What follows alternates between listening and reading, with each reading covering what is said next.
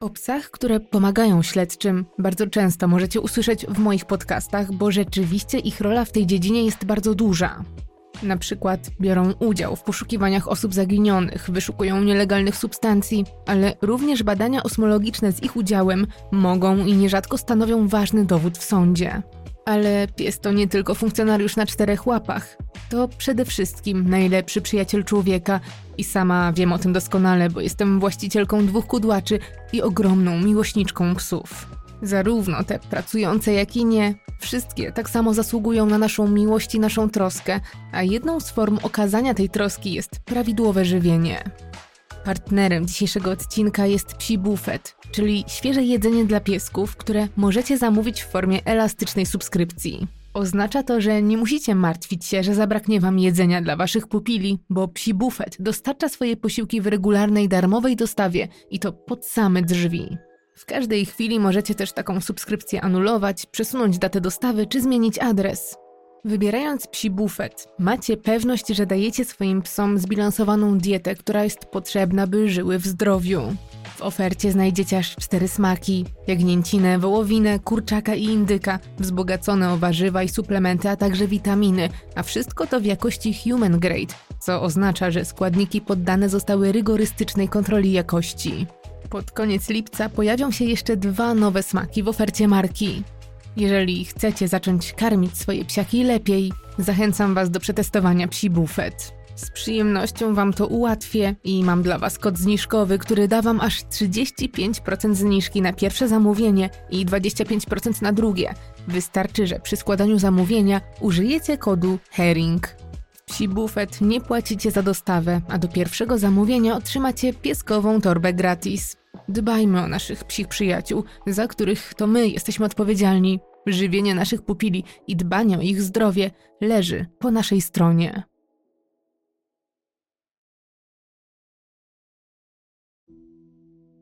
Sprawa, o której dzisiaj opowiem, to historia, która ma w pewnym sensie kilka zakończeń. To oficjalne, to przypuszczalne i to, które być może nadejdzie. W dzisiejszym odcinku opowiem historię młodej, 33-letniej kobiety, na którą czekała piękna przyszłość. Kobiety, której twarz kojarzy wielu fanów tematyki kryminalnej, ale już nie tak wielu zna jej pełną historię.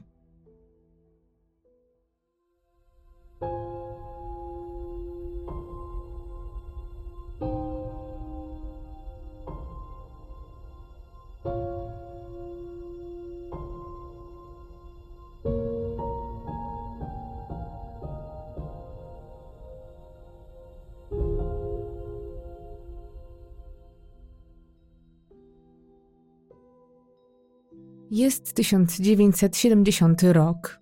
W Sandomierzu, w uroczym miasteczku w województwie świętokrzyskim, mieszka 18-letnia Gosia. Dziewczyna żyje tu ze swoimi rodzicami i młodszym bratem i tworzą zupełnie zwyczajną, czteroosobową rodzinę.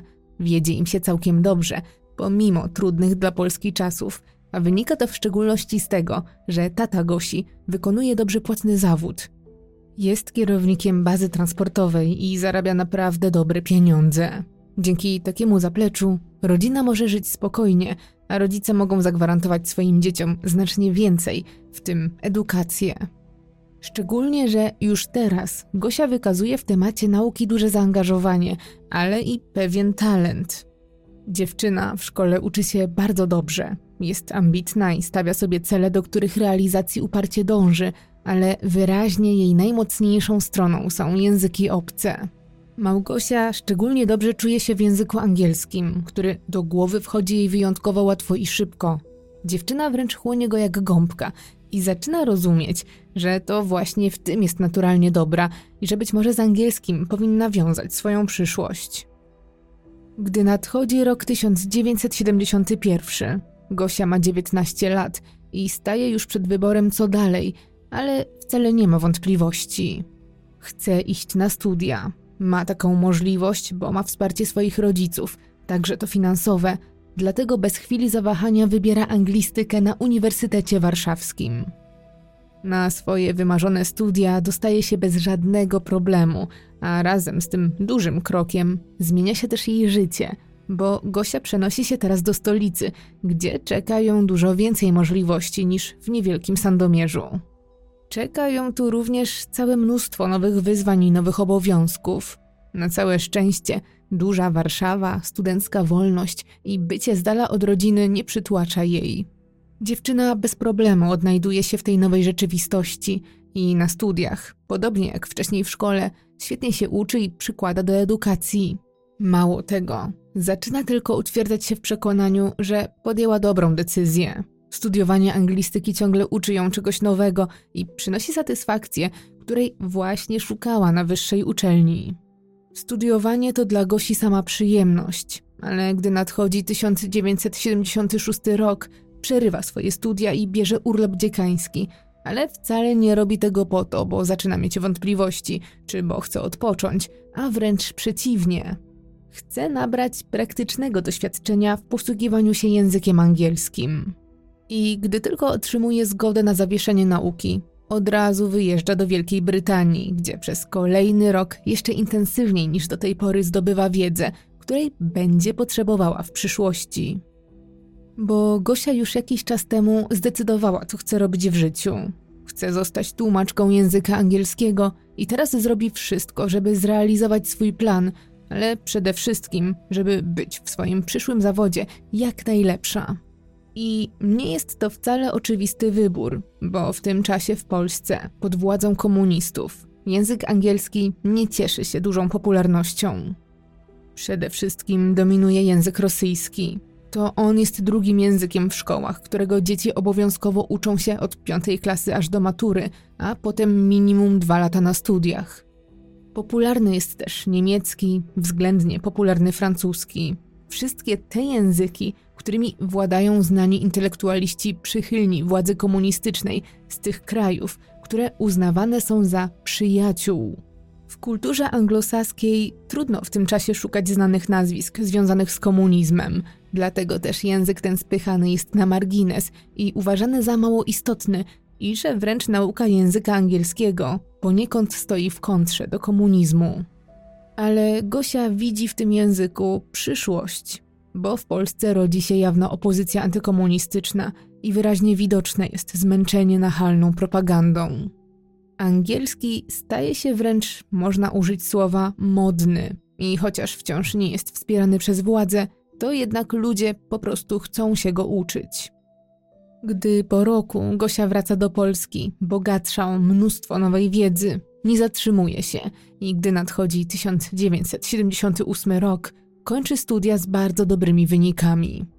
Sama też już zauważa, że inwestuje w przyszłościowy język i że coraz więcej młodzieży uczy się angielskiego, co prawda wciąż nie w szkołach, ale podczas prywatnych lekcji. Czuje, że jej skrupulatne dążenie do celu ma szansę na sukces, a jej realizowanie punkt po punkcie założonego wcześniej przez siebie planu robi naprawdę duże wrażenie na otoczeniu, ale nie tylko wrażenie bo cała jej praca przynosi wymierne owoce. Jeszcze tego samego roku, chwilę po odebraniu dyplomu, Małgosia w wieku 26 lat otrzymuje swoją pierwszą pracę w wymarzonym zawodzie. Zaczyna pracę na akord w Instytucie Wydawniczym PAX, w którym głównie wydawane są książki o tematyce teologicznej czy filozoficznej.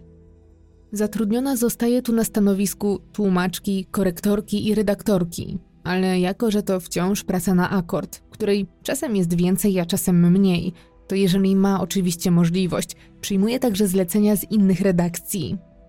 Ma to swoje plusy, bo pozwala młodej tłumaczce zdobywać doświadczenie i nie zamykać się w obrębie wąskiej tematyki, ale też dzięki dużej ilości pracy Gosia zdobywa nowe kontakty i znajomości. Zaczyna też być polecana, ale też doceniana finansowo, dzięki czemu, mimo że jest świeżo upieczoną absolwentką przez trzydziestką, to utrzymuje swoje życie na dość wysokim poziomie. A do tego zdobywanie wiedzy i pięcie się po szczebelkach w swojej branży przynosi Małgorzacie przede wszystkim ogrom satysfakcji. Kobieta uwielbia swoją pracę, a jeszcze bardziej jej formę i to, że może pracować bardzo nietypowo, bo z własnego domu. To daje jej poczucie niezależności i wolności. Sama ustala sobie godziny pracy, ich ilość i sama nadaje sobie tempo. Jest zdyscyplinowana i pracowita, więc zupełnie nie ma z tym problemu. Dlatego do siedziby wydawnictwa jeździ tylko raz w tygodniu, żeby oddać napisane przez siebie teksty i przyjąć kolejne, świeże zlecenia. Grafik Gosi jest więc z jednej strony napięty, bo tłumaczy języka angielskiego jest bardzo niewielu, ale z drugiej strony dostosowany do jej potrzeb. Od czasu do czasu, gdy na przykład zleceń jest odrobinę mniej, udziela jeszcze korepetycji z języka angielskiego, który rzeczywiście cieszy się coraz większym zainteresowaniem, a za lekcję tego języka trzeba słono zapłacić. Mimo tego chętnych do nauki wcale nie brakuje. Szczególnie, że Gosia to energiczna i pozytywnie nastawiona do życia kobieta, z którą aż miło spędzać czas. Małymi krokami osiąga swój osobisty sukces. To czasy, w których trudno o dobrą posadę, a z roku na rok zainteresowanych językiem angielskim tylko przybywa i jest ich znacznie, znacznie więcej niż dobrze go znających. Z czasem pojawia się też więcej przekładów w tym języku i coraz trudniej znaleźć doświadczonego tłumacza, w związku z czym Małgorzata zdecydowanie nie może narzekać na brak pracy. Nikt też w osiągnięciu sukcesu jej nie przeszkadza i nie rzuca kłód pod nogi, bo kobieta, chociaż angażuje się w ruch opozycyjny, to nie robi tego ani głośno, ani w sposób, który jakkolwiek zagrażałby władzy. Życie Gosi jest nie tylko satysfakcjonujące zawodowo, ale i towarzysko, bo tłumaczka otacza się wieloma znajomymi, a wśród nich nie brakuje bardzo ciekawych osobistości, jak artystów, aktorów, pisarzy i innych znanych osób. Należy raczej do grupy intelektualistów, którzy, podobnie jak ona, skończyli studia i wykonują tak zwane wolne zawody. Wszyscy chętnie spędzają z nią czas, bo jest ciepłą, otwartą i towarzyską kobietą. Sama chętnie przebywa wśród ludzi i z łatwością sobie ich zjednuje. Gosia nawet z samego wyglądu budzi sympatię, bo jest piękną kobietą, która ma wyjątkowo łagodne spojrzenie i ciepły uśmiech. Chociaż na pierwszy rzut oka może sprawiać wrażenie osoby subtelnej, wręcz cichej i kruchej, to w rzeczywistości ma mocny i zdecydowany charakter, co udowadnia na każdym kroku, doskonale wie, czego chce od życia i nie boi się iść po to do przodu.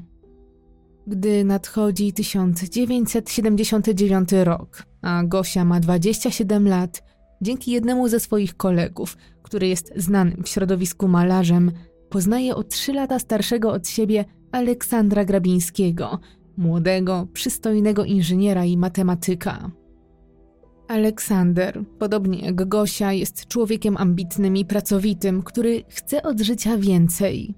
Jest też bardzo pewny siebie, lubi podróże, jest ciekawy świata, w związku z czym szybko łapie wspólny język z pełną uroku osobistego tłumaczką. Para tak naprawdę wpada sobie w oko od samego początku znajomości. Gosia i Aleksander zaczynają coraz częściej wychodzić gdzieś razem i spotykać się, i nie trudno nie zauważyć, że wyjątkowo przypadli sobie do gustu. Po niedługim czasie znajomości Mężczyzna czuje, że zna swoją nową sympatię tak dobrze, że wychodzi z bardzo ciekawą, odważną i może nieco szaloną propozycją. Chce zabrać Małgorzatę na wspólną wyprawę do Indii. Ale gdy ten pomysł już wybrzmiewa, to mężczyzna zaczyna mieć coraz więcej wątpliwości, czy to na pewno dobry pomysł. Zapowiada się, że będzie to egzotyczna i raczej trudna wycieczka, odbiegająca od wakacji w kurorcie. Nie dość, że ma potrwać aż kilka miesięcy, to jeszcze w planach jest zwiedzanie ogromnej części Indii, a to wszystko na wariackich papierach z 300 dolarami przy sobie. Już teraz pewne jest, że wyjazd będzie wiązał się ze spaniem w tanich motelach, które standardem nie przypominają nawet tych najtańszych w kraju, albo że czasami trzeba będzie spać w namiocie albo nawet pod gołym niebem. Aleksander zaczyna więc głośno zastanawiać się nad swoją propozycją. Rodzą się w nim wątpliwości, czy ta krucha i delikatna z wyglądu, ale też wrażliwa i ciepła kobieta na pewno da sobie radę w tak trudnych warunkach. Ale mimo tej gonitwy myśli, klamka zapada, bo Gosia w ogóle się nie waha i postanawia, że jedzie z nim. W zasadzie już pierwszy dzień wyjazdu zmienia całe pełne obaw myślenia Aleksandra i rozwiewa jego wątpliwości.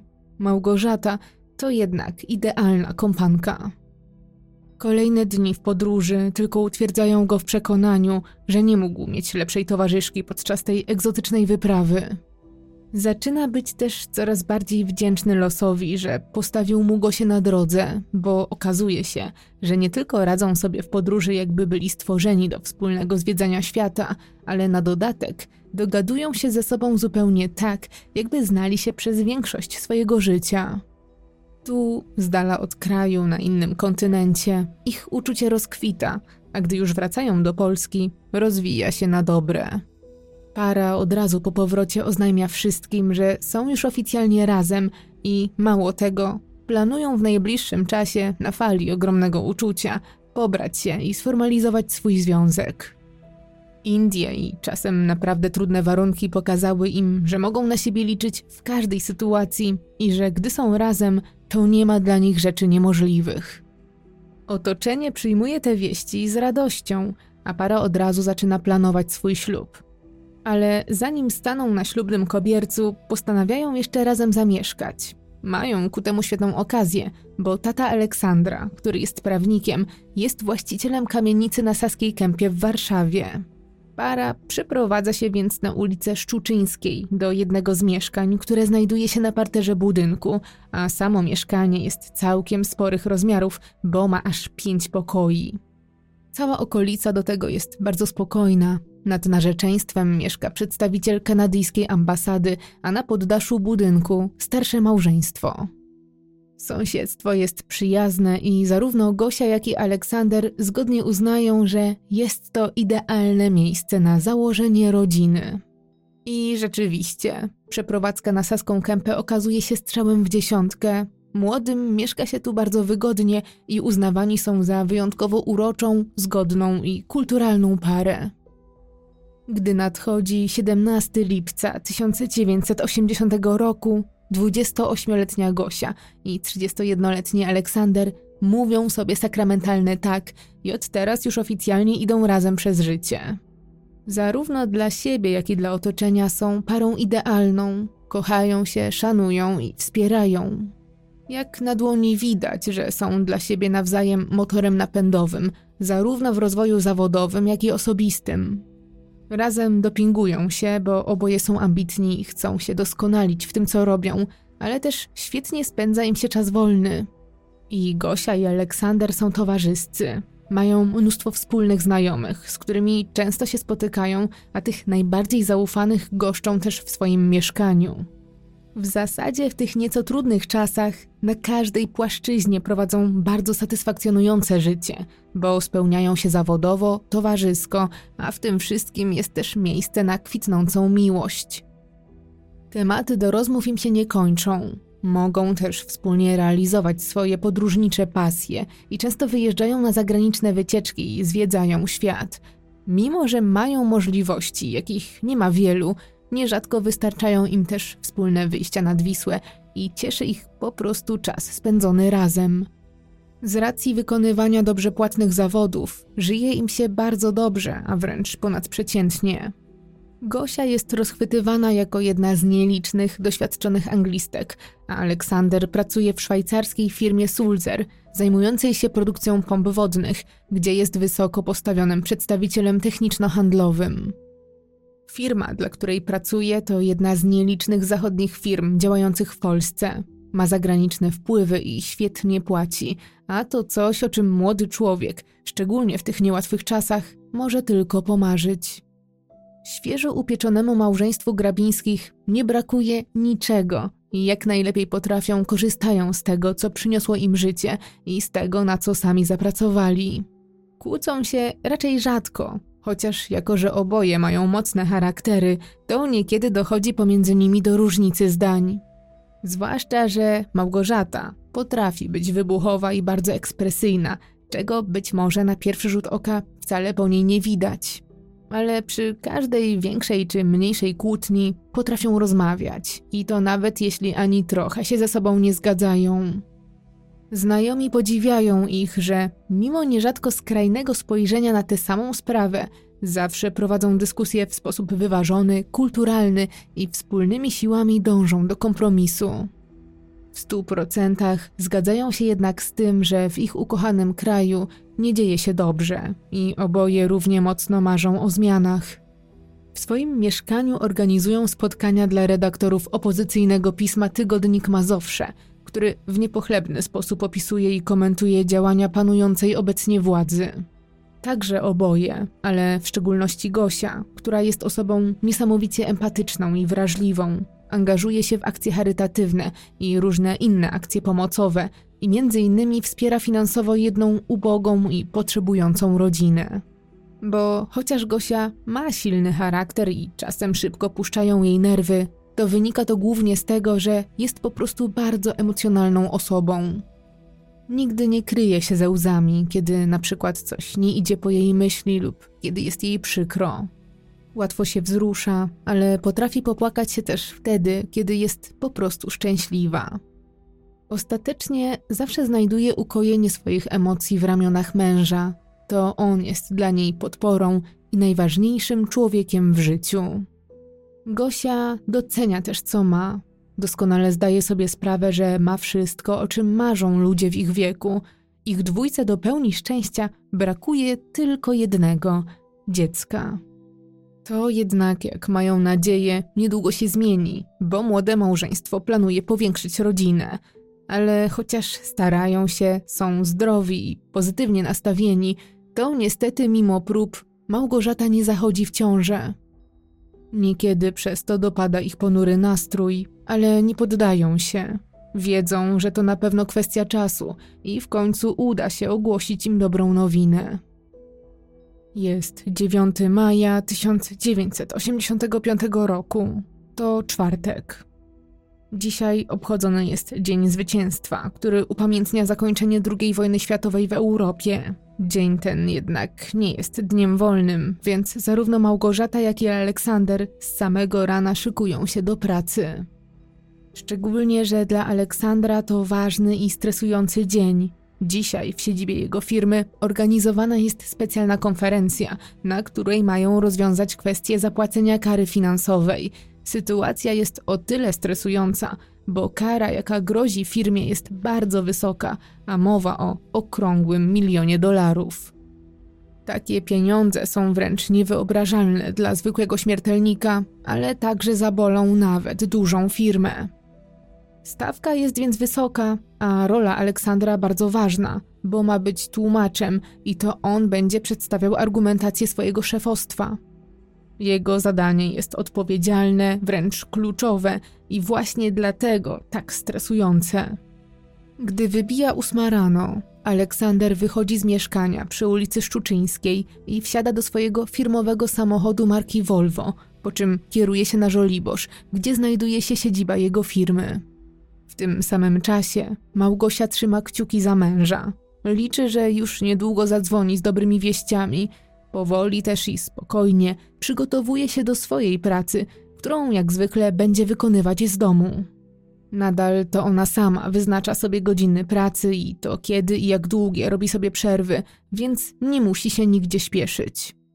Krząta się chwilę po domu, robi poranną toaletę, po czym siada do tłumaczenia kolejnego tekstu.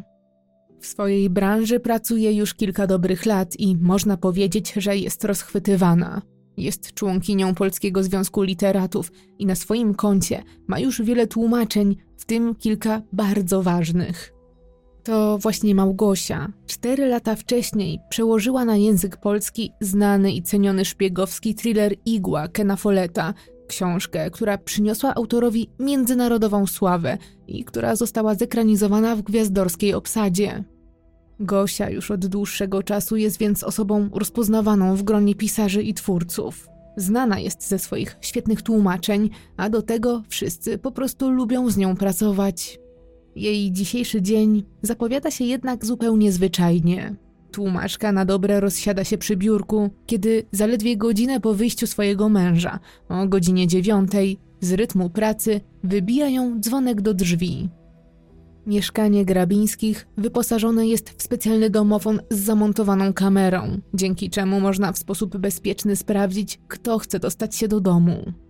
Gosia podchodzi więc do domofonu z niewielkim ekranem, na którym widzi mężczyznę, którego zdecydowanie nie zna.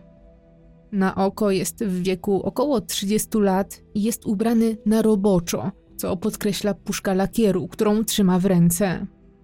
Ten widok nie byłby zaskakujący, gdyby nie fakt, że Gosia się nikogo nie spodziewała i przede wszystkim nie wie nic o żadnych umówionych pracach remontowych. Gosia przez chwilę zastanawia się, co robić. Z reguły nie otwiera nieznajomym, szczególnie tym, którzy pojawiają się bez zapowiedzi. Jest osobą ostrożną i pomimo otwartości i szczerości, jaką kieruje się w stosunkach międzyludzkich, to pozostaje także nieufna, zwłaszcza, że jest teraz sama w domu.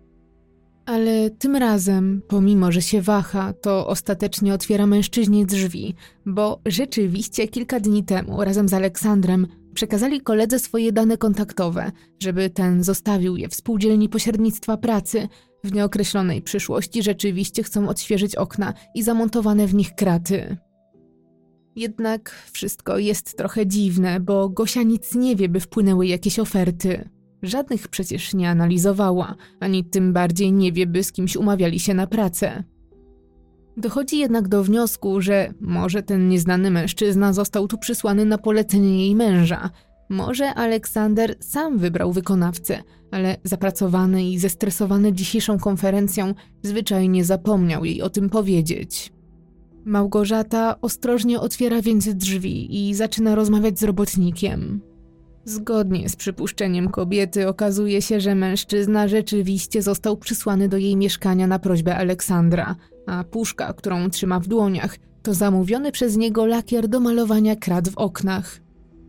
Małgosia jest jednak zaskoczona tym, że mąż naprawdę jej nie uprzedził. Nie za bardzo teraz wie, jak ma się zachować. Czy powinna przyjąć lakier i zapłacić za puszkę, czy raczej odesłać mężczyznę z powrotem i najpierw skonsultować się z mężem, o co tutaj chodzi. Nie chce działać pochopnie, tracić czasu robotnika oraz swojego i swojego męża, gdyż istnieje szansa, że zaszło jakieś nieporozumienie. Puszka lakieru to nie jest coś, co łatwo zdobyć. Dostęp do takich materiałów mają tylko osoby ściśle związane z branżą i Gosia nie chce brać na siebie odpowiedzialności za ewentualną pomyłkę. Mimo, że doskonale wie, że Aleksander właśnie teraz ze szwajcarską delegacją przygotowują się do negocjacji, postanawia do niego zadzwonić i wyjaśnić sytuację. W tym samym czasie na Żoliborzu sekretarka przerywa spotkanie w firmie Aleksandra i prosi go do telefonu. Przekazuje, że dzwoni jego żona. Mężczyzna przeprasza swoich rozmówców i wychodzi, by porozmawiać z Małgosią. Jest przekonany, że skoro dzwoni w takim momencie, to musi być to coś ważnego. W słuchawce na całe szczęście nie słyszy żadnych złych wieści, a kobieta ze spokojem opowiada mu o całej dziwnej dla niej sytuacji i pyta, czy mąż zamawiał coś bez jej wiedzy. Ale Aleksander nie ma o niczym pojęcia i jest tak samo zaskoczony niezapowiedzianą wizytą, jak i jego żona. Zanim jednak cokolwiek ustalają, ich rozmowa zostaje przerwana przez kierownictwo, które pilnie potrzebuje skonsultować coś z Aleksandrem. Mąż przeprasza więc swoją żonę i prosi o cierpliwość. Za kilka minut jednak oddzwania, ale tym razem chce już rozmawiać z mężczyzną, który przyszedł do ich domu i z nim wyjaśnić całą sytuację. Zgodnie z prośbą, telefon przejmuje robotnik, a w słuchawce Aleksander słyszy młody, miły i opanowany męski głos. Pracownik przedstawia się, ale Aleksander nie przykłada uwagi do tej informacji i od razu prosi, by mężczyzna jeszcze raz od A do Z wyjaśnił mu całą sytuację.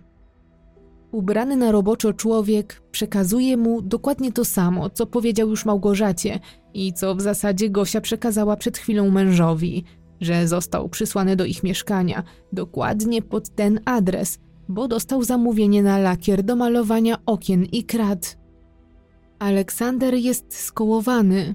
Mówi mu, że musiało dojść do jakiejś pomyłki, bo co prawda zaczęli planować renowację, ale sprawy nie zaszły jeszcze tak daleko. Z nikim jeszcze nie umawiali terminu, nie zamawiali żadnych usług, ani tym bardziej lakieru, który swoją drogą mają jeszcze w piwnicy po poprzednim malowaniu.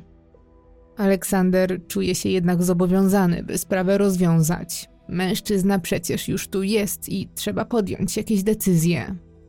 Wszystkich goni więc czas, ale z drugiej strony Aleksander jest w trakcie bardzo ważnego spotkania i po prostu nie może teraz dociekać, kto i dlaczego złożył zamówienie. Pyta mężczyznę, czy mogą porozmawiać ponownie, ale za jakieś kilkanaście minut. Ten jednak nie ma możliwości czekać w nieskończoność, bo śpieszy się już do innego klienta, a i tak cała ta sytuacja trwa zbyt długo. Miał tylko dostarczyć lakier i ruszyć dalej. Aleksander oczywiście to rozumie. Sam czuje się zakłopotany. Proponuje, że załatwią to później, gdy już będzie w domu, dlatego prosi mężczyznę, by zostawił puszkę lakieru, ale też kartkę z krótkimi wyjaśnieniami. Prosi, by napisał tam, jak się nazywa, jaki jest do niego kontakt, kto go przysłał i skąd dostał takie zlecenie. Po tej prośbie mężczyźni żegnają się, a Aleksander wraca do swojej pracy i od razu, razem ze szwajcarską delegacją, ruszają do siedziby firmy, z którą zaraz będą przeprowadzać kluczowe negocjacje. Od zamieszania z lakierami mija 5 godzin, są okolice 14. Aleksander ma teraz krótką przerwę w negocjacjach i wykorzystuje ją, żeby zadzwonić do Gosi. Chce dowiedzieć się, czy i jak udało się rozwiązać to dziwne nieporozumienie. Zastanawia się też, czy zgodnie z jego prośbą robotnik zostawił notatkę. Niestety, niczego nie udaje mu się ustalić, bo żona nie odbiera. Być może wyszła z domu albo zeszła do piwnicy. Dlatego Aleksander jeszcze raz próbuje dodzwonić się w okolicach 16, ale po raz kolejny w ich wspólnym domu nikt nie podnosi słuchawki. Od ostatniego kontaktu mija 8 godzin. Jest 17.30, a Aleksander właśnie parkuje pod domem swoim drugim służbowym samochodem. Zastanawia się, co robiła jego żona, że przez cały dzień była niedostępna i ani razu nie odebrała jego telefonu. Ciekawy jest też, czy udało jej się wyjaśnić sprawę z lakierem. Jest coś jeszcze. Aleksander nie może doczekać się, aż w końcu poinformuje go się o pozytywnym zakończeniu sporu z kontrahentami. Razem z delegacją ze Szwajcarii udało im się rozwiązać spór, co oznacza, że jego firma jednak nie musi płacić miliona dolarów odszkodowania. Aleksander wreszcie będzie mógł odetchnąć. Już za moment zrelaksuje się we własnym mieszkaniu przy ukochanej żonie, a emocje opadną na dobre. Mężczyzna wychodzi z auta i zmierza do drzwi wejściowych. Jako, że w ich budynku, wciśniętym w ciąg szeregowców, mieszkają jeszcze dwie inne rodziny, to wejście na posesję zawsze jest otwarte. Kiedy jednak Aleksander jest już pod drzwiami ich mieszkania na parterze i wkłada klucz do zamka, orientuje się, że drzwi są zamknięte jedynie na klamkę i chociaż nie czuje z tego powodu strachu, to jednak zauważa ten fakt, bo jest to coś nowego. Małgorzata zawsze jest przezorna, dba o swoje bezpieczeństwo i za każdym razem, kiedy mąż wychodzi z domu, zamyka za nim drzwi na klucz. Jednocześnie jednak Aleksander pamięta, że z piwnicy korzystają stolarze i że być może żona zeszła do nich i zaraz wróci, dlatego też bez oporu wchodzi do środka. Na pierwszy rzut oka w domu Grabińskich wszystko wydaje się być w całkowitym porządku. Nie panuje tu też cisza, bo z włączonego radia gra muzyka, która niesie się z jednego z pokoi. Gdy zbliża się do dużego pokoju, już z korytarza dostrzega coś, co wydaje mu się być nieśmiesznym żartem albo przywidzeniem. Na podłodze w salonie, w czerwonej kałuży, bez ruchu leży Małgorzata. Chociaż twarz ma zakrytą białą poduszką, to Aleksander od razu wie, że to ona – ma na sobie nawet te same ubrania, które włożyła na siebie jeszcze rano. Mąż w szoku dobiega do żony i szybko dociera do niego, że to, co się dzieje, to wcale nie jest żart, a okrutna rzeczywistość. Gosia jest już sina, a jej ciało zimne, i chociaż Aleksander nie jest lekarzem, to nie ma wątpliwości, że nie ma już ratunku. Mężczyzna jest w rozsypce, a wszystko, co się dzieje, wydaje mu się być nierealne – jakby właśnie znalazł się na planie filmowym, a wszystko było jedynie scenografią. Ale z każdą kolejną sekundą dociera do niego, że stało się tu coś strasznego. Teraz zauważa, że ręce jego żony z tyłu za plecami skrępowane są białym sznurkiem, a na szyi dostrzega dwie długie rany. Rany są także na klatce piersiowej. Kobieta leży na plecach, a jej nogi są nieco rozchylone. Na jej twarzy, ukrytej pod małą poduszką, zastygł jednak bolesny grymas. Widok jest przerażający. Do Aleksandra w tych ułamkach sekund, które ciągną się jak długie godziny, zaczyna docierać, że ktoś odebrał życie jego drugiej połówce. Jest w kompletnej rozsypce. Szok, w jakim właśnie się znajduje, nie pozwala mu na logiczne myślenie. Wchodzi i wychodzi z mieszkania, krąży po nim i wraca do salonu. Zachowuje się, jakby miał nadzieję, że gdy ponownie wejdzie do pokoju, to tym razem zastanie wreszcie inny widok. Gdy jednak nic takiego się nie dzieje, dociera do niego, że musi zareagować. Sięga po telefon i dzwoni na milicję. Jednak rozmowa ta jest trudna, bo po chwili nie pamięta nawet o czym z nimi rozmawiał. To, co się właśnie dzieje, kompletnie go przerasta. Ale to, że wydarzyło się coś złego, skutecznie dociera do milicjantów, którzy przyjmują inicjatywę i sami deklarują pomoc. Na ich polecenie na miejsce najpierw przyjeżdża karetka pogotowia, a przybyły na miejsce lekarz bez cienia wątpliwości stwierdza zgon tłumaczki. Chwilę później pojawiają się też milicjanci z komisariatu Praga Południe, którzy są niemal od razu pewni, że właśnie trafili na miejsce zbrodni i zaczynają skrupulatnie zabezpieczać wszystkie możliwe ślady. Podczas kiedy w mieszkaniu przy ulicy Szczuczyńskiej milicja prowadzi swoje działania, Aleksander zostaje przewieziony do Pałacu Mostowskich na przesłuchanie. To właśnie tutaj znajduje się siedziba milicji. Początkowo mężczyzna myśli, że będzie to zwykła rozmowa, na której opisze wszystko, co działo się od kiedy chwycił za klamkę, ale szybko okazuje się, że ma ona zupełnie inny przebieg niż by tego chciał. Rozmawia z nim kilku milicjantów. Jedni zadają normalne i konkretne pytania odnośnie całego zajścia, ale jeden z nich ma wręcz wrogie nastawienie i od razu daje zrozpaczonemu mężowi do zrozumienia, że jest przekonany, że to właśnie on jest sprawcą zabójstwa Małgorzaty. Chociaż Aleksander jest zaskoczony tonem i wręcz agresywnym podejściem, to zdaje sobie sprawę z tego, że zapewne takie właśnie są procedury i że milicja musi zbadać dokładnie każdy trop, w tym przede wszystkim osoby najbliższe. Jest oczywiste, że to on najlepiej znał ofiarę i być może miał motyw. Aleksander ze spokojem więc tłumaczy milicjantowi, że to nie on skrzywdził Gosię. Zaznacza też, że ma alibi i w czasie, kiedy zginęła jego żona, był w pracy, co zresztą można w łatwy sposób potwierdzić. Spokojnie tłumaczy, że wyszedł z domu o godzinie 8 rano i wrócił do niego po godzinie 17. Ma też na to świadków, co najmniej kilku, w tym także delegację ze Szwajcarii, z którą spędził prawie cały poranek. Milicjant jest jednak głuchy na to, co mówi do niego przesłuchiwany i uparcie i wręcz natarczywie dąży do wymuszenia na Aleksandrze przyznania się do winy. Jego nachalne zachowanie nie kończy się na słowach, bo milicjant używa też siły. Popycha Aleksandra, a nawet uderza go w twarz z otwartej ręki, a do tego wyzywa. Chociaż w pokoju obecnych jest kilku przesłuchujących, to agresorem jest tylko jeden, jednak pozostali wcale nie próbują go powstrzymać. Aleksander jest jednak wciąż w tak ogromnym szoku i w takiej rozpaczy, że nawet nie ma siły, żeby się postawić. Czuje się, jakby był obok tych wydarzeń. Żaden cios i żadne uderzenie, nawet w procencie, nie boli go tak jak strata Małgosi. Mimo nieludzkiego traktowania, nie łamie się. Kochał swoją żonę nad życie. Wie, że to nie on jest sprawcą i nie przyzna się do czegoś, czego nie zrobił.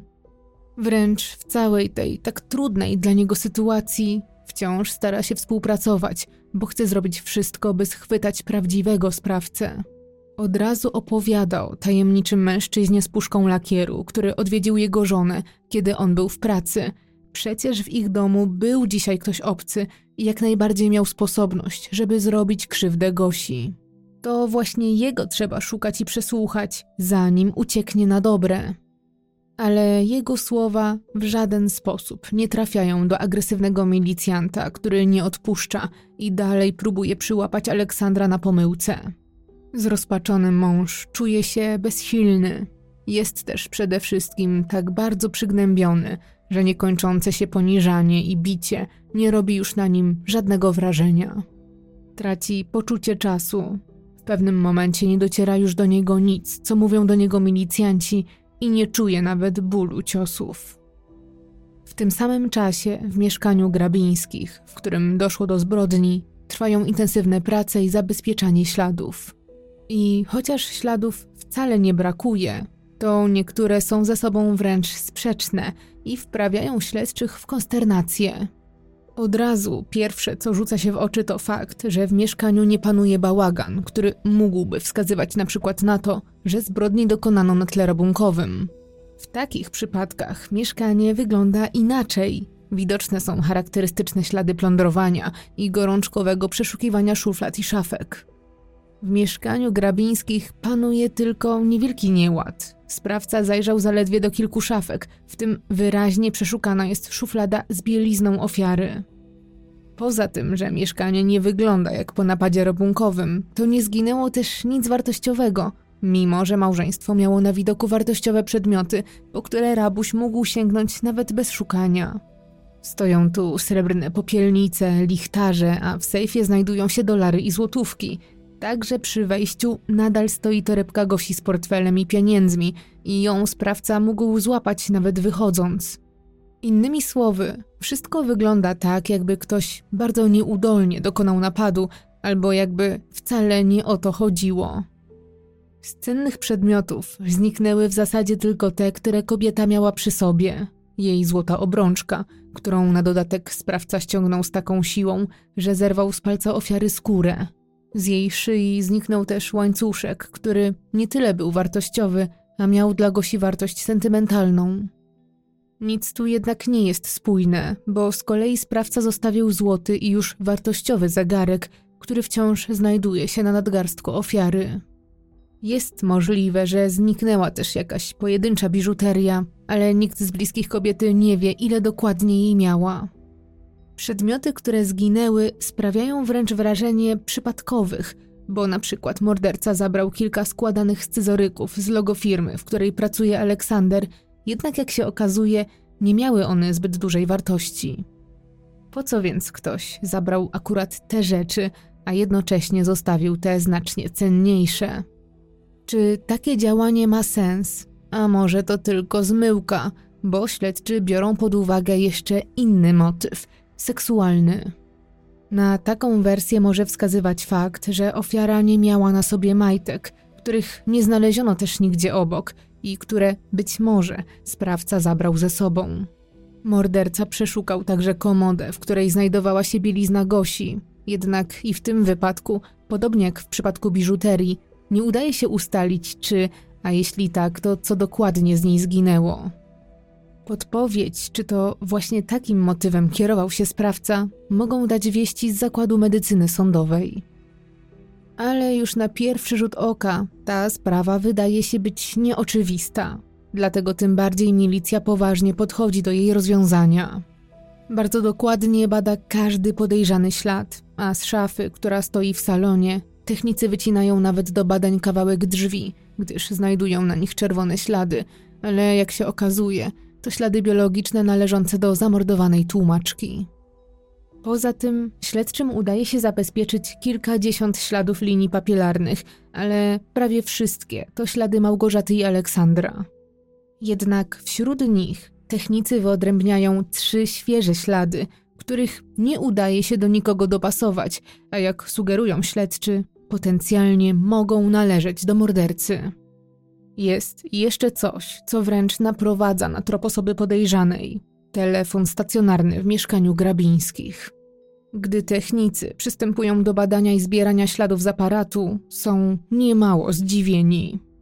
Okazuje się, że na urządzeniu nie ma absolutnie żadnych śladów linii papilarnych, Idealnie czysty jest sam telefon, ale i słuchawka, co jasno wskazuje, że został przez kogoś bardzo dokładnie wyczyszczony, bo technicy mimo wielu starań nie odnajdują nawet fragmentu odcisku palca. Wiadomo, że Małgorzata rozmawiała z mężem po dziewiątej rano i że wtedy korzystała z telefonu domowego znajdującego się w salonie, jedynego aparatu w ich domu. Kolejne połączenia na ten numer miały miejsce o 11, 12 i 13, kiedy do kobiety próbowali dodzwonić się też inni bliscy, ale już wtedy nikt nie podnosił słuchawki. Jednak, co bardzo istotne, z tego samego idealnie wyczyszczonego telefonu rozmawiał dzisiaj także tajemniczy robotnik. Musiał wiedzieć, że na aparacie zostawił swoje ślady, i teraz śledczy zaczynają rozumieć, że najprawdopodobniej to właśnie on wyczyścił telefon, a skoro to zrobił, to musi mieć związek ze sprawą. Na miejscu technicy odkrywają coś jeszcze. Chociaż ciało znajduje się w salonie, to zabezpieczone ślady jasno wskazują, że nie tylko tutaj rozegrał się dramat, bo ślady ataku rozciągają się na kolejne pomieszczenie, co tylko utwierdza wszystkich w przekonaniu, że tłumaczka walczyła o życie jak lewica. Według zebranych dowodów i podejrzeń, że napastnikiem jest tajemniczy mężczyzna z puszką lakieru, śledczy odtwarzają przebieg ataku. Jest czwartek, kilka minut po dziewiątej, gdy do drzwi tłumaczki dzwoni robotnik. Ktoś doskonale wszystko zaplanował. Musiał wiedzieć, że para planowała remont i że to idealny sposób, by z reguły bardzo nieufna i ostrożna kobieta wpuściła obcego człowieka do środka. Plan niestety udaje się. Gosia, myśląc, że mąż bez jej wiedzy zamówił puszkę lakieru, zaprasza napastnika do środka, by już w mieszkaniu wyjaśnić sytuację. Niczego nieświadoma kobieta prowadzi mężczyznę na sam koniec mieszkania, do salonu, gdzie znajduje się jedyny telefon w domu. Tam napastnik wciąż odgrywa swoją rolę, a nawet rozmawia z Aleksandrem, zachowując przy tym stoicki spokój. Niestety, i ta rozmowa okazuje się być zgubna. Usypia czujność Gosi, ale też z pewnością dodaje sprawcy odwagi, który tylko utwierdza się w tym, że kobieta jest sama w domu i że w najbliższym czasie nikt się tu nie pojawi. Następnie dzieje się coś nie do końca zrozumiałego, bo sprawca w jakichś okolicznościach zdobywa nóż z kuchni małżeństwa. Jednak wyjaśnienie nasuwa się, gdy spojrzy się na rozkład pomieszczeń w mieszkaniu. Kuchnia znajduje się naprzeciwko salonu, jednak by się do niej dostać, trzeba pokonać wąski, ukryty za ścianą korytarz, z którego można wejść także do toalety. Być może w czasie, gdy Gosia czeka, aż mąż oddzwoni, lub gdy już jest po rozmowie, sprawca pyta o możliwość skorzystania z toalety lub umycia rąk i wtedy wykorzystuje nieuwagę tłumaczki i sięga po ostrze. Po krótkiej chwili wraca do salonu, gdzie przy aparacie telefonicznym czeka na niego niczego nieświadoma Gosia i tam dochodzi do pierwszego ataku. Kobieta jednak reaguje natychmiast. Próbuje uciec i wybiega z salonu na wąski korytarz. Tam skręca w lewo i wbiega do sypialni. Chce się tu schronić i próbuje zamknąć za sobą drzwi, ale napastnik chwyta za klamkę, zanim Gosi udaje się je zatrzasnąć i przekręcić kluczyk. Kobieta jednak nie odpuszcza. Siłuje się z agresorem, który napiera na drzwi, o czym świadczą zabezpieczone ślady linii papilarnych, ale drobna tłumaczka nie ma szans.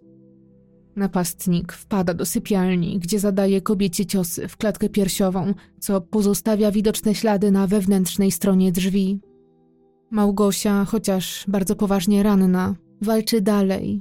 Znowu wymyka się oprawcy i z powrotem ucieka do salonu. Być może to przypadek, a może liczy, że dobiegnie do telefonu lub że usłyszą ją sąsiedzi, którzy mieszkają właśnie za ścianą salonu i którzy, co tragiczne, cały czas są w domu. Niestety, nikt nie słyszy żadnych krzyków, trzasków czy wołania o pomoc – z telefonu nie zostaje też wykonane żadne połączenie, a ostateczny dramat rozgrywa się właśnie tu, na podłodze dużego pokoju w mieszkaniu Grabińskich. Sprawca sięga po biały sznurek, który przyniósł ze sobą i odbiera nim Gosi życie, lub przynajmniej sprawia, że traci przytomność. Następnie, gdy kobieta nie stawia już żadnego oporu, wiąże ręce za jej plecami i zadaje ostateczne dwa ciosy w szyję. Na sam koniec robi coś jeszcze, coś, co zastanawia wielu. Wraca do sypialni, skąd zabiera z łóżka małą białą poduszkę, którą kładzie na twarzy leżącej na plecach Gosi.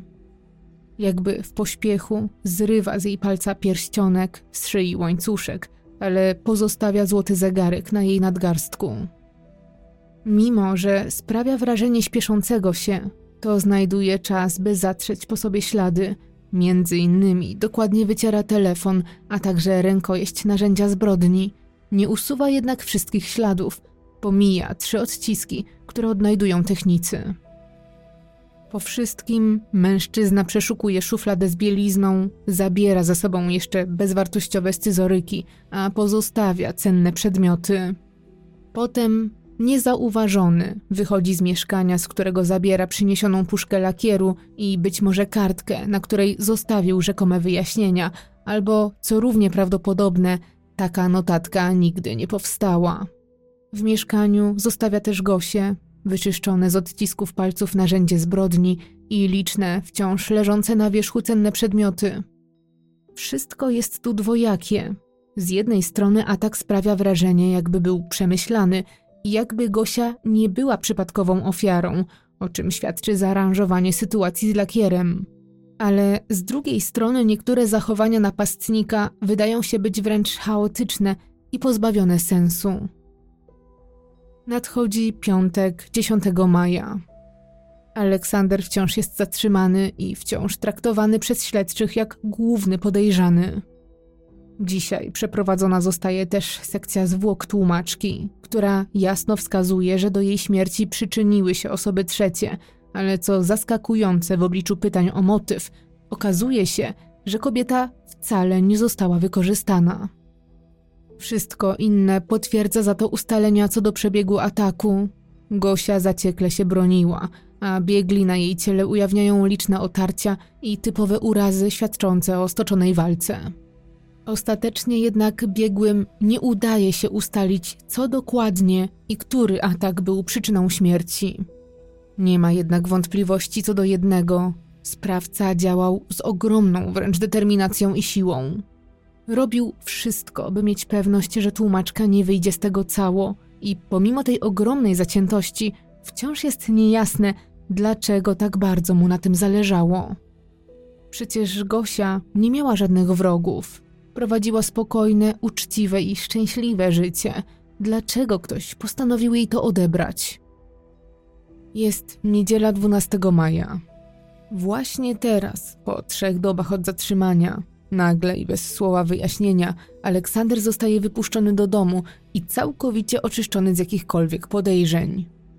Wychodzi w zasadzie bez słowa i nie doczekuje się od nikogo przeprosin za okropne traktowanie. Jak się okazuje, jego alibi oczywiście się potwierdziło i jest niepodważalne. Ustalono także, że nie ma żadnych śladów, które wskazywałyby na to, że mąż zaatakował swoją żonę, czy że zlecił jej zabójstwo. Dopiero po głębszych analizach śledczy dochodzą do wniosku, że mąż ofiary jest człowiekiem na wysokim stanowisku, który na dodatek pracuje dla jednej z nielicznych zachodnich firm działających w kraju. Jest człowiekiem statecznym, domatorem, molem książkowym i podróżnikiem. Nie ma powiązań ze światem przestępczym i z całą pewnością nie zna i nie miałby gdzie poznać ludzi z półświadka lub z kimś takim zadrzeć. Także wśród rodziny, znajomych czy współpracowników i sąsiadów opinia na temat Aleksandra i jego żony jest nieposzlakowana i każdy bez wyjątku jest w szoku na wieść o tym, jaka tragedia spotkała to zwyczajne, planujące powiększenie swojej rodziny małżeństwo. Aleksander teraz wraca do domu. Do domu, w którym jeszcze kilka dni temu prowadził idealne i szczęśliwe życie u kobiety, którą kochał całym sercem. Teraz musi wejść do mieszkania, w którym rozegrał się dramat i zostać tu sam. Musi stawić czoła żałobie i nowej, smutnej rzeczywistości. Kiedy zbliża się wieczór, pogrążony w myślach wdowiec zostaje wyrwany z zadumy przez dzwoniący telefon. Podnosi słuchawkę, ale słyszy tylko dyszenie i westchnięcie. Mężczyzna czeka kilkadziesiąt sekund. Zadaje pytanie, kto to, ale jego rozmówca nie odpowiada ani nie podejmuje rozmowy. W końcu zrezygnowany Aleksander rozłącza się, a w jego głowie pojawia się wiele pytań, szczególnie, że przypomina sobie, że nie jest to pierwszy dziwny telefon. Kiedy został zatrzymany i przewieziono go do pałacu Mostowskich, w mieszkaniu numer 3, tym na poddaszu, gdzie mieszka starsze małżeństwo, jego sąsiadka także odebrała dziwny telefon. Gdy podniosła słuchawkę, usłyszała męski głos, który powiedział: Cześć, kochanie. Kiedy zaskoczona kobieta zaczęła dopytywać, kto dzwoni i kim jest, mężczyzna odpowiedział z pełnym przekonaniem: Do ciebie, kochanie. Kobieta w obliczu tego, co wydarzyło się w ich kamienicy, wystraszyła się nie na żarty. Ustawiła do pionu osobę po drugiej stronie słuchawki i rozłączyła się. Dopiero wtedy zaczęła analizować całą sytuację i jest przekonana, że głos pochodził od zupełnie obcej jej osoby. Aleksander zastanawia się za to, czy te telefony są ze sobą powiązane, czy był to głupi żart, a może morderca ciągle żyje tym, co zrobił i próbuje ich wystraszyć. Co jeśli głuchy telefon, który otrzymał, wcale nie był kiepskim kawałem, a rzeczywiście usłyszał oddech zabójcy swojej żony?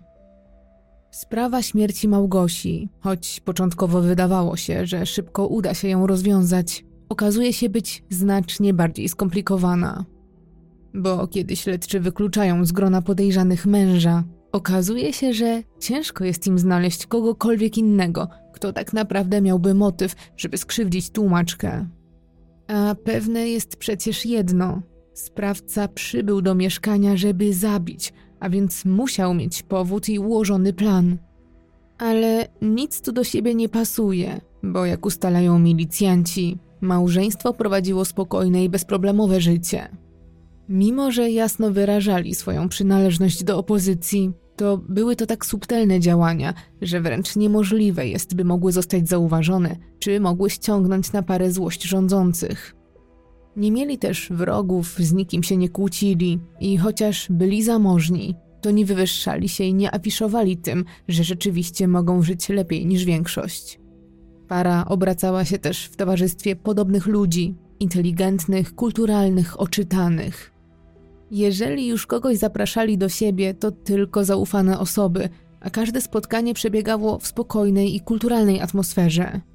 Para unikała nawet alkoholu, a zwłaszcza Gosia, i sami zwracali na to uwagę, kiedy poznawali nowych znajomych. Szukali osób, które są podobne do nich i wolą spędzać czas z trzeźwym umysłem. Teraz poszukiwany jest więc jakikolwiek punkt zaczepienia, jakakolwiek poszlaka czy powód, który tłumaczyłby, dlaczego ktoś chciał pozbawić go się życia. Aleksander analizuje nawet to, czy żona nie miała przypadkiem jakiegoś adoratora albo nawet kochanka. Może jest ktoś, kto przez niespełnioną miłość szukał zemsty. Ale nie udaje się niczego takiego ustalić. Jego żona mówiła mu zresztą o wszystkim. Byli przyjaciółmi, dzielili się swoimi problemami, spostrzeżeniami i obawami, a ich związek polegał na zaufaniu i wzajemnym wsparciu. Małgorzata nie była też w ostatnim czasie smutna czy zmartwiona. Nie sprawiała wrażenia osoby zastraszonej czy obawiającej się czegoś lub kogoś.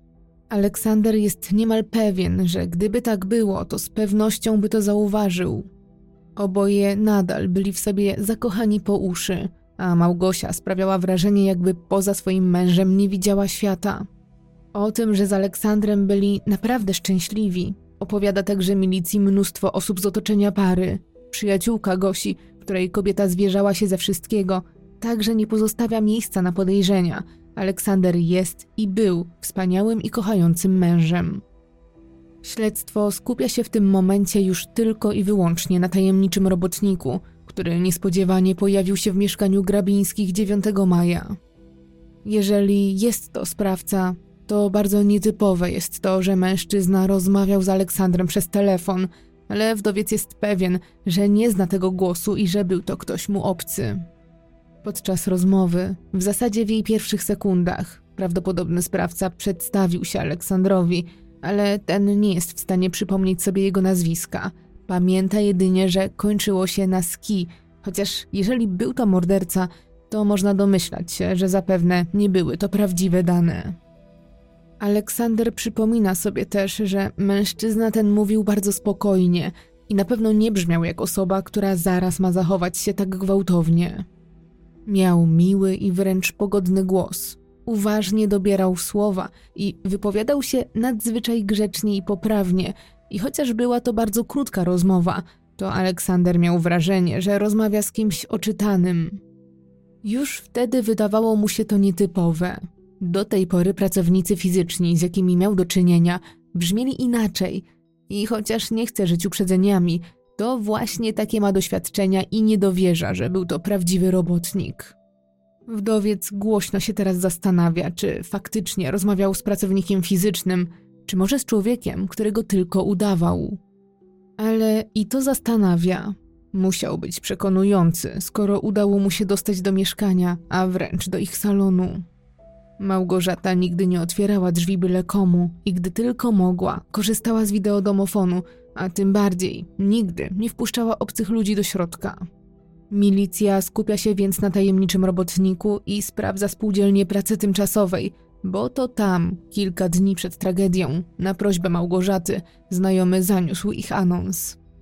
Małżeństwo rzeczywiście miało zamiar odmalować okna i odświeżyć w nich kraty i szukali specjalisty, który wykonałby dla nich taką pracę. I to właściwie jedyna możliwość, skąd sprawca mógł znać ich plany.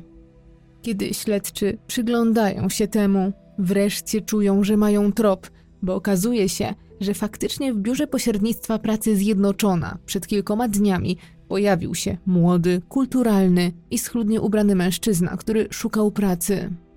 Co bardzo intrygujące, został zapamiętany, bo ani wyglądem, ani zachowaniem nie przypominał pracownika fizycznego, jacy zwykle się tu zjawiają. Jego aparycja, a zwłaszcza jego zadbane i delikatne dłonie, wzbudziły w kobietach z biura podejrzenia i pewnego rodzaju troskę, czy aby na pewno poradzi sobie w przypadku bardziej skomplikowanych prac remontowych. Jednak mężczyzna zapewniał, że zna się na rzeczy i że jest doświadczony w tym, co robi. Nie przejmując się obawami, wypytywał o zlecenia, po czym otrzymał od pracownic biura numer telefonu i adres Aleksandra i Małgorzaty. Co równie interesujące, do biura przyszedł zaledwie godzinę po przekazaniu przez znajomego danych kontaktowych małżeństwa i nigdy więcej już się w nim nie pojawił. Aleksander przekazuje funkcjonariuszom coś jeszcze, co teraz zaczyna układać się w całość. Prawdopodobnie właśnie ten mężczyzna dzwonił do nich dosłownie trzy dni przed morderstwem i przez krótką chwilę rozmawiał z Gosią. Jak się okazuje, po otrzymaniu danych do Grabińskich, robotnik skontaktował się z nimi. Przez telefon wypytywał kobietę o to, jak dokładnie miałby przebiegać remont, co jest do odświeżenia, ile czekałoby go pracy. Wypytywał też o stawkę i różne techniczne szczegóły, a sama rozmowa, jak określiła ją Gosia, była trochę dziwna. Kiedy kobieta odpowiedziała już na wszystkie, a niektóre bardzo szczegółowe pytania, mężczyzna podziękował i ostatecznie odmówił wykonania zleconej pracy, po czym więcej się nie odezwał. W sprawie remontu nie odezwał się też już nikt inny. Dlatego właśnie Małgosia i Aleksander byli tak bardzo zdziwieni, gdy do ich domu zapukał ktoś z puszką lakieru. W tym momencie w głowach wszystkich pojawia się to samo pytanie: czy mężczyzna, który zjawił się w biurze pośrednictwa pracy, to morderca? Jeżeli tak, to nie dość, że Aleksander rozmawiał z nim na minuty przed atakiem, to jeszcze sama ofiara już na kilka dni przed swoją tragiczną śmiercią poznała głos osoby, która pozbawiła ją życia. Śledczy bez wahania ruszają tym tropem. Chcą za wszelką cenę odnaleźć szukającego pracy młodego człowieka. Okazuje się jednak, że mężczyzna nie zostawił tam żadnych swoich danych, ale dzięki pomocy pracownic biura, które doskonale zapamiętały nietypowo wyglądającego robotnika, powstaje portret pamięciowy mężczyzny. Jest szczupły, niewysoki i mierzy około 170 cm wzrostu. Ma dłuższe, ciemne włosy zaczesane na czoło, a jego wizerunek zostaje opublikowany we wszystkich lokalnych gazetach. Na tym jednak nie kończy się praca śledczych, którzy równolegle docierają do kilkudziesięciu rzemieślników, którzy w ostatnim czasie zdobywali pracę w biurach pośrednictwa pracy. Niestety, ale żadnego z nich nie udaje się powiązać z morderstwem. Powstaje więc pytanie, czy morderca tylko udawał, że szuka pracy, by mieć pretekst, żeby zjawić się w domu małżeństwa, ale jeżeli tak, to skąd wiedział, że para szuka wykonawców?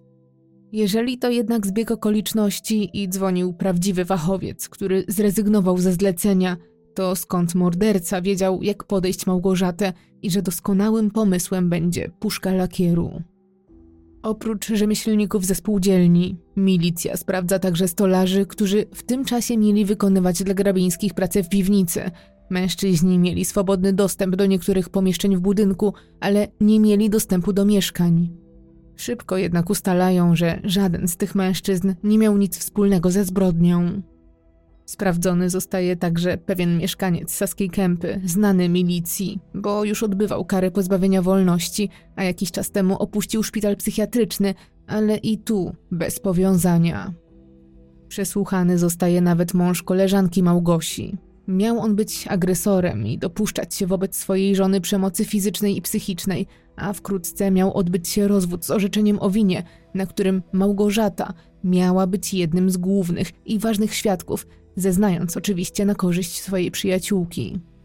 Mężczyzna miał więc motyw, ale i on okazuje się być niezwiązany ze sprawą. Wszyscy wstrzymują jednak oddech, gdy na milicję przychodzi mieszkanka Warszawy, która na portrecie pamięciowym stworzonym z pracownicami Biura Pośrednictwa Pracy, jak twierdzi, rozpoznaje jednego ze swoich znajomych, ale i ten trop prowadzi donikąd. Łącznie prześwietlonych zostaje całe mnóstwo mężczyzn z bliższego i dalszego otoczenia i mimo realnego zaangażowania nie udaje się nawet zbliżyć do prawdy. Od tragedii przy ulicy Szczuczyńskiej mija pięć dni, jest 14 maja i dzisiaj w rodzinnym Sandomierzu Gosi odbywa się jej pogrzeb i jej ostatnia droga. Po uroczystości do pogrążonego w żałobie Aleksandra Niespodziewanie podchodzi kobieta, która nie przedstawia się, ale mówi, że jest wdową po jednym z milicjantów i uważa, że ma wiedzę na temat tego, co przytrafiło się jego żonie. Mówi coś szokującego, że zabójcą tłumaczki był ktoś wysłany przez służbę bezpieczeństwa. Aleksander jest skołowany tym, co słyszy. Przecież nie mieli wrogów. Dlaczego ktoś chciałby śmierci Gosi? Przecież nie byli związani z polityką, władzą, byli nikim istotnym, a na pewno nikomu nie zagrażali. Ale kobieta tłumaczy mu, że rzeczywiście to nie Gosia miała zginąć. Ktoś popełnił fatalną pomyłkę i zginąć miała inna Małgorzata. To wyznanie szokuje wdowca, ale jednocześnie po czasie wydaje mu się być najbardziej prawdopodobnym. Nawet przypomina sobie, że to samo powiedział mu dzień wcześniej jego wujek – ale nie traktował tych słów poważnie. I chociaż ta historia wydaje się być wręcz filmowa, to w obecnej Polsce jest ona niestety prawdopodobna. Aleksander zaczyna analizować sprawę zabójstwa swojej żony pod kątem nowej hipotezy, a to, co odkrywa, jeży mu włos na głowie. Wszyscy w Polsce, ale także i w Europie, wciąż żyją głośnym i brutalnym morderstwem i tragiczną śmiercią księdza Popiełuszki – który siedem miesięcy wcześniej zginął z rąk służb bezpieczeństwa. Na początku roku, 7 lutego, zapadły w tej sprawie wyroki skazujące, a jednym z pełnomocników oskarżycieli posiłkowych, czyli bliskich księdza, był nie kto inny niż Andrzej Grabiński, znany adwokat opozycyjny. Mecenas Grabiński bronił także księży oskarżonych o działanie na szkodę socjalistycznego państwa, a także występował w sądach po stronie strajkujących m.in. w Stoczni Szczecińskiej czy Instytucie Badań Jądrowych. Jest niewątpliwie wrogiem systemu, którego wielu wpływowych ludzi chciałoby ukarać. To pierwszy bardzo dziwny zbieg okoliczności. Wpływowy adwokat stojący po stronie słabszych ma tak samo na nazwisko jak ofiara. A to nie koniec zbieżności. Okazuje się, że mecenas ma syna Pawła, który ożenił się z kobietą o imieniu Małgorzata. Jego synowa to Małgorzata Grabińska, dokładnie tak samo jak zamordowana Gosia. Aleksander z każdym kolejnym odkryciem zaczyna być przekonany, że to nie mogą być zbiegi okoliczności. Utwierdza się w tym, gdy odkrywa, że Paweł i Małgorzata jeszcze w marcu również mieszkali na Saskiej Kępie, dosłownie trzy przecznice od ich mieszkania. Dwie młode, wykształcone Małgorzaty Grabińskie, mieszkające na Saskiej Kępie, obie mające teściów prawników, w tym jeden, który odważnie stawia czoła komunistycznej władzy. Czy tak wiele wspólnych elementów może być tylko przypadkiem? Czyżby rzeczywiście doszło do pomyłki i zamordowano nie tę kobietę? Aleksander zaczyna zadawać sobie pytanie, czy system miał zemścić się na znanym prawniku, który wspierał ruchy opozycjonistów i doprowadził do skazania zabójców księdza Popiełuszki, tym samym pokazując Polaków, że można i trzeba karać komunistów, którzy za nic mają ludzkie życie. Bezpośredni atak w mecenasa byłby zbyt oczywisty, ale skrzywdzenie go w inny sposób, łamiąc serce jego ukochanego syna, odbierając synową i zasiewając strach nie tylko w całej ich rodzinie, ale też w każdym, kto śmie się sprzeciwić. To tłumaczyłoby, dlaczego nikt nie potrafi wskazać motywu, dlaczego ani motyw rabunkowy, ani motyw seksualny w żaden sposób nie pasują do pełnego obrazu, a wyglądają jedynie jak mylenie tropów, bo być może Małgosia straciła życie przez pomyłkę. Aleksander jest już przekonany, że jest blisko prawdy, dlatego postanawia porozmawiać z adwokatem Andrzejem Grabińskim i zapytać go osobiście o to, czy taki trop i jemu wydaje się być słuszny. Ale ku rozczarowaniu wdowca, mecenas nie popiera go w tych podejrzeniach i nie wierzy, że miała miejsce jakaś pomyłka. Ale jego słowa wydają się Aleksandrowi nieszczere. Z jego postawy odczytuje za to strach o życie swoje i swojej rodziny. Zupełnie inną postawę prezentuje za to jego syn i mąż Małgorzaty, która zdaniem Aleksandra była prawdziwym celem. Według Pawła wręcz oczywistym jest, że doszło do pomyłki i że to właśnie jego żona miała zginąć. Teraz rozumie, jak ogromne mieli szczęście.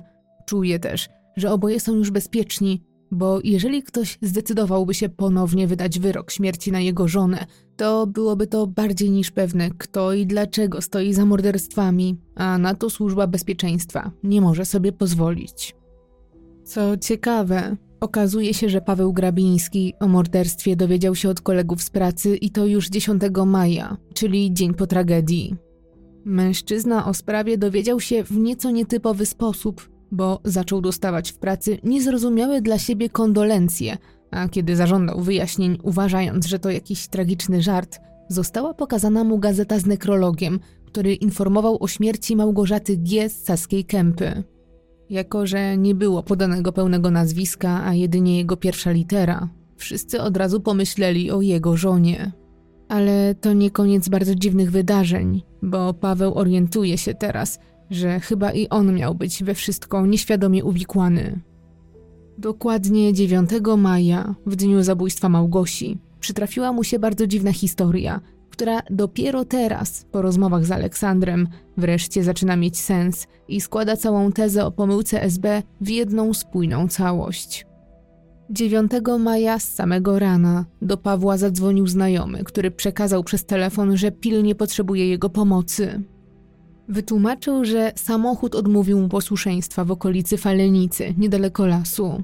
Jako, że Paweł jest kierowcą ciężarówki, kolega od razu pomyślał o nim i poprosił, by odholował go z powrotem do centrum Warszawy. Mężczyzna nie mógł postąpić inaczej i postanowił pomóc staremu znajomemu w potrzebie. Bez chwili wątpliwości wsiadł w samochód i pojechał we wskazane miejsce, ale kiedy tam dotarł, okazało się, że nikogo nie ma, ani jego kolegi, ani tym bardziej żadnego zepsutego samochodu. Paweł Grabiński poczekał jeszcze chwilę na miejscu, ale gdy upewnił się, że nikt tu nie potrzebuje jego pomocy, wrócił do domu i natychmiast zadzwonił do kolegi, żeby ten wyjaśnił mu całą sytuację. Uznał, że może w tym czasie zdążył naprawić samochód i go o tym nie poinformował, ale mimo wszystko należą mu się jakieś wyjaśnienia za chociażby zmarnowany czas. Ale gdy Paweł kontaktuje się z kolegą, dzieje się coś dziwnego. Znajomy jest kompletnie zaskoczony i w ogóle nie wie o co chodzi. Zarzeka się, że absolutnie nie zepsuł mu się żaden samochód i że do nikogo nie dzwonił z prośbą o pomoc. W ogóle nie dzwonił do Pawła, ani nawet nie był w okolicy Falenicy. Paweł dopiero teraz zaczyna rozumieć, że ten telefon to nie był przypadek. Ktoś ewidentnie podszył się pod jego kolegę i chciał wywabić go z domu. Trzeba przyznać, że zrobił to bardzo umiejętnie, podobnie jak umiejętnie ktoś wykorzystał zdobytą wiedzę, żeby wejść do mieszkania grabińskich. Czy telefon od rzekomego kolegi miał więc sprawić, że jego żona na pewno będzie sama, ale też czy nie miał przypadkiem odebrać Pawłowi alibi? Bo jeżeli ktoś zaplanował morderstwo jego żony, to być może chciał podwójnie uderzyć w mecenasa, odbierając mu ukochaną synową, ale też wysyłając do więzienia jego syna, który na czas zabójstwa nie miałby żadnego sensownego wytłumaczenia. W tej historii jest zbyt wiele dziwnych zbiegów okoliczności, nietypowych sytuacji i ewidentnego działania kogoś z zewnątrz. Nasuwa się też pytanie, czy to nagłe przerwanie przesłuchań Aleksandra i wypuszczenie go na wolność to też nie jest przypadkiem efekt tego, że już do wszystkich zamieszanych dotarła informacja, że zaszła fatalna pomyłka. Chociaż wszystko układa się w jedną spójną całość, to milicja jest głucha na prośbę Aleksandra, żeby sprawdzić taką wersję wydarzeń. Prowadzący śledztwo nadal upierają się, że albo była to zbrodnia na tle rabunkowym, albo zbrodnia popełniona z lubieżności. Ale naprawdę trudno uwierzyć, że był to rabunek. Z domu nie zginęło nic cennego, chociaż było w nim kilka ciekawych i atrakcyjnych dla złodzieja rzeczy. Srebrne popielnice, lichtarze, biżuteria, złoty zegarek na nadgarstku Gosi, gotówka z jej portfela w kwocie około 8 tysięcy złotych, cenne bony towarowe, obrazy, czy także zawartość sejfu. Większość z tego praktycznie na wyciągnięcie ręki. Śledczy sprawdzają więc wersję, że może Małgorzata została pozbawiona życia, bo na przykład nie chciała zdradzić kodu dostępu do sejfu. To zgadzałoby się z jej charakterem. Nawet Aleksander jest przekonany, że nie podałaby kodu od tak, bo z natury była odważna i waleczna. Ale czy gdyby to było motywem, to czy zabójca nie pokusiłby się o to, by okraść mieszkanie z innych kosztowności? W takim wypadku pozbawił życia i nie zyskał nic. Jedyne wytłumaczenie jest tylko takie, że sprawca nastawiony był na kradzież pieniędzy. Nie był przygotowany na opór ze strony ofiary, ani na to, by wynieść z domu przedmioty. To jednak trzeba przyznać brzmi bardzo naciąganie i nie pasuje do całokształtu. Śledczy ciągle szukają sprawcy, ale też motywu i uparcie wykluczają pomyłkę. Nie chcą nawet sprawdzać tego tropu. Trzeba za to przyznać, że poza tym robią wszystko inne i sprawdzają dosłownie każdego podejrzanego i każdą wskazówkę. Trafiają też na jeszcze jeden ważny trop, bo chociaż sąsiedzi Grabińskich nie słyszeli 9 maja żadnych dziwnych i niepokojących odgłosów, to jednak widzieli coś, co być może ma związek ze sprawą. Tego ranka, niedługo po tym jak Aleksander opuścił mieszkanie swoim służbowym Volvo, pod domem na Szczuczyńskiej podjechało inne Volvo kombi w jasnym kolorze. Z jego wnętrza wysiadła para młodych, około 30-letnich ludzi. Mieli oni na sobie sportowe ubrania i wyglądem przypominali sąsiadce na przykład Szwedów, bo mieli jasną karnację i blond włosy. Przez jakiś czas sąsiadka widziała ich stojących przy otwartym bagażniku, ale nie wie nic więcej. Śledczym jednak nie udaje się ustalić, kim byli ci ludzie – nie odnajdują też żadnej informacji o jasnym Volvo w kombi, nic, co mogłoby powiązać tajemniczą parę ze sprawą. Warto też dodać, że sąsiadka nie zwracała szczególnej uwagi na przybyszy. Nie widziała, czy w samochodzie był ktoś jeszcze, czy może ktoś do tajemniczej pary dołączył po czasie. Na obecną chwilę kompletnie nie da się ustalić, czy były to przypadkowe osoby, które zwyczajnie zatrzymały się w okolicy na przykład po to, żeby rozprostować nogi po dłuższej podróży, a może sprawdzić mapę. A może rzeczywiście mieli coś wspólnego ze zbrodnią. Sprawa utyka w martwym punkcie i nic nie zapowiada przełomu. Po roku śledztwo zostaje umorzone, ale ta decyzja natychmiast zostaje zaskarżona przez Aleksandra, który żąda wyjaśnienia sprawy zabójstwa swojej żony i ukarania sprawcy lub sprawców. Jego apel zostaje wzięty pod uwagę i śledczy wracają do sprawy, ale żadne nowe działania nie przynoszą oczekiwanego skutku i śledztwo znowu zostaje przerwane i umorzone. Gdy nadchodzi listopad 1986 roku, magazyn kryminalny 997 ponownie przypomina historię Małgosi, a w programie występuje milicjant prowadzący śledztwo, ale i on otwarcie przyznaje, że sprawa jest trudniejsza niż mogłoby się wydawać. W magazynie zaprezentowana zostaje inscenizacja, która sugeruje, że sprawcą faktycznie był jeden z rzemieślników, który zgłosił się do spółdzielni pośrednictwa pracy, aczkolwiek sam prowadzący wyraźnie powątpiewa, że motywem tej zbrodni był motyw rabunkowy. W związku z tym wypytuje milicjanta o inne motywy, ale ten ani słowem nie wspomina o teorii, która wydaje się być najbardziej prawdopodobna. Bo mimo upływu czasu, teoria o morderstwie na zlecenie służby bezpieczeństwa jest żywa wśród bliskich Aleksandra i Małgorzaty oraz innych, którzy poznali sprawę od podszewki. Dla milicji, z oczywistych powodów, temat ten jest pomijany, pomimo że prowadzącym śledztwo nie można odmówić zaangażowania, ani tym bardziej zarzucić niekompetencji czy opieszałości. Wbrew pozorom, wcale nawet nie wygląda to tak, jakby chcieli coś ukryć. Bliscy Małgosi zaczynają zastanawiać się, czy być może milicja wcale nie jest wtajemniczona w sprawy służb, a może to śledczy ze względu na swoje dobro oraz dobro swoich rodzin cały czas omijają tę kontrowersyjną teorię szerokim łukiem. Od śmierci Małgosi mijają cztery lata. Jest 22 lipca 1989 roku i dzisiaj obchodzone jest Narodowe Święto Odrodzenia Polski. Właśnie teraz prawnik z Warszawy, Krzysztof, otrzymuje niepokojący telefon od pielęgniarki swojej mamy, która nie może dostać się do mieszkania kobiety. Mężczyzna zdaje sobie sprawę z tego, że jego mama, pani Aniela, jest już kobietą starszą, która ma ponad 80 lat, dlatego natychmiast porzuca swoje dotychczasowe zajęcia i udaje się do jej mieszkania. Jedzie tam ze swoją żoną, z myślą, że być może kobieta zasłabła i potrzebuje natychmiastowej pomocy medycznej. Niedługo później małżeństwo dojeżdża na miejsce, gdzie dzwoni i puka do drzwi. Dobijają się i nawołują tak głośno, że nie ma możliwości, żeby pani Aniela ich nie słyszała, a mimo tego nie otwiera drzwi. Zdesperowany Krzysztof do mieszkania swojej mamy dostaje się przez drzwi tarasowe, ale gdy jest już w środku, wszystko wygląda tak, jakby jego mama wyszła z domu, ponieważ nigdzie jej nie ma i nie odpowiada na wołanie. Dopiero na sam koniec, gdy mężczyzna wchodzi do jej sypialni, orientuje się, że coś jest tu bardzo nie tak.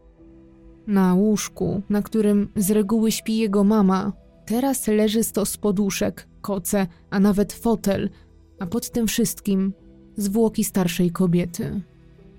Na miejsce natychmiast przybywa prokurator z milicją. Od razu wiadome jest, że doszło do brutalnego morderstwa. Pani Aniela, starsza i schorowana kobieta, nie miała żadnych szans w walce ze swoim oprawcą, który był wobec niej wyjątkowo brutalny Wydaje się wręcz, że całe zajście miało charakter pokazowy.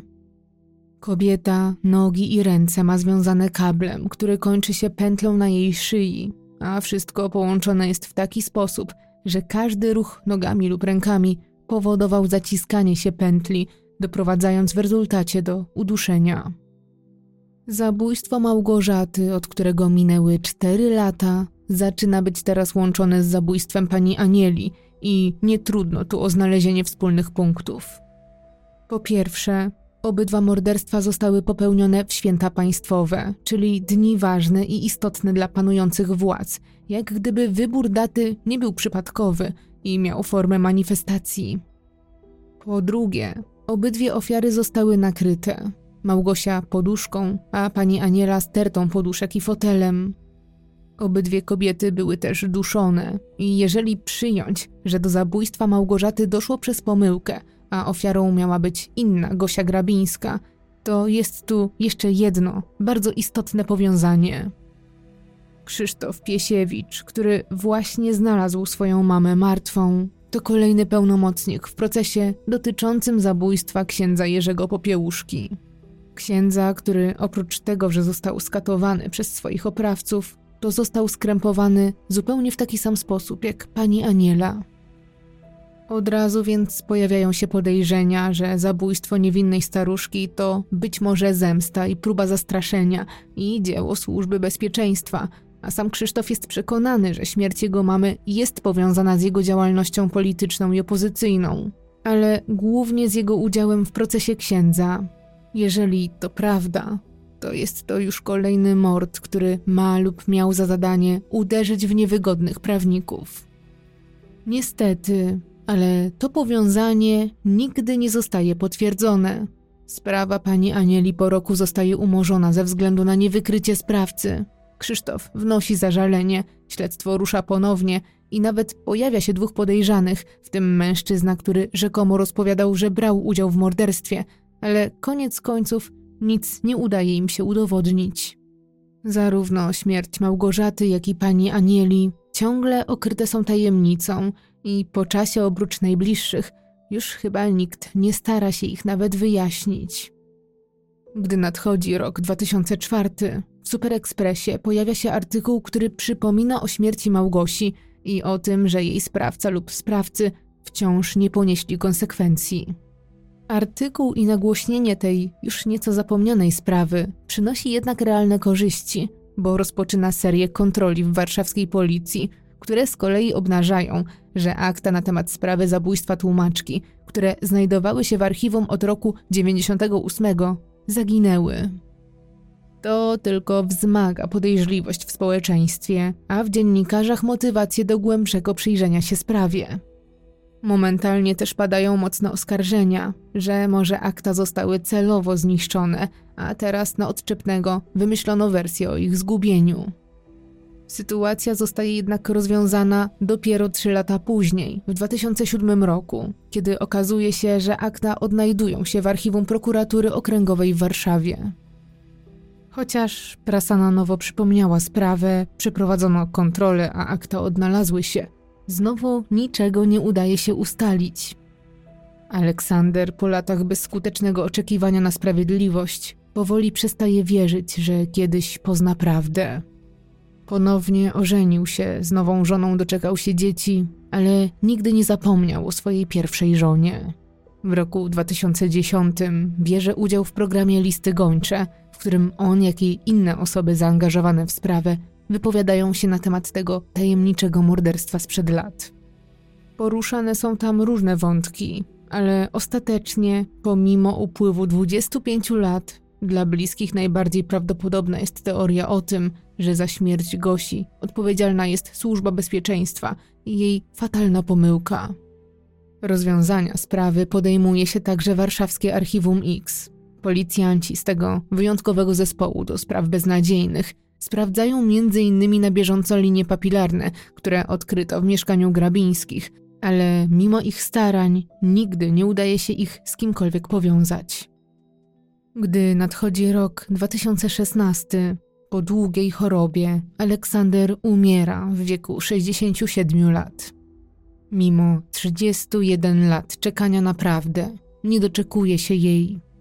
Odchodzi nie wiedząc, dlaczego ktoś odebrał życie kobiecie, którą kochał, z którą miał wiele planów i z którą spędził kilka pięknych i bogatych w doświadczenia lat. Do tej pory na temat tajemniczego zabójstwa na ulicy Szczuczyńskiej 6 powstało dużo wartościowych artykułów, m.in. artykuł Adama Kwietnia, który ukazał się w magazynie Zbrodnie z Archiwum X, gdzie sprawa została opisana bardzo szczegółowo i wzbogacona o liczne zdjęcia i ilustracje.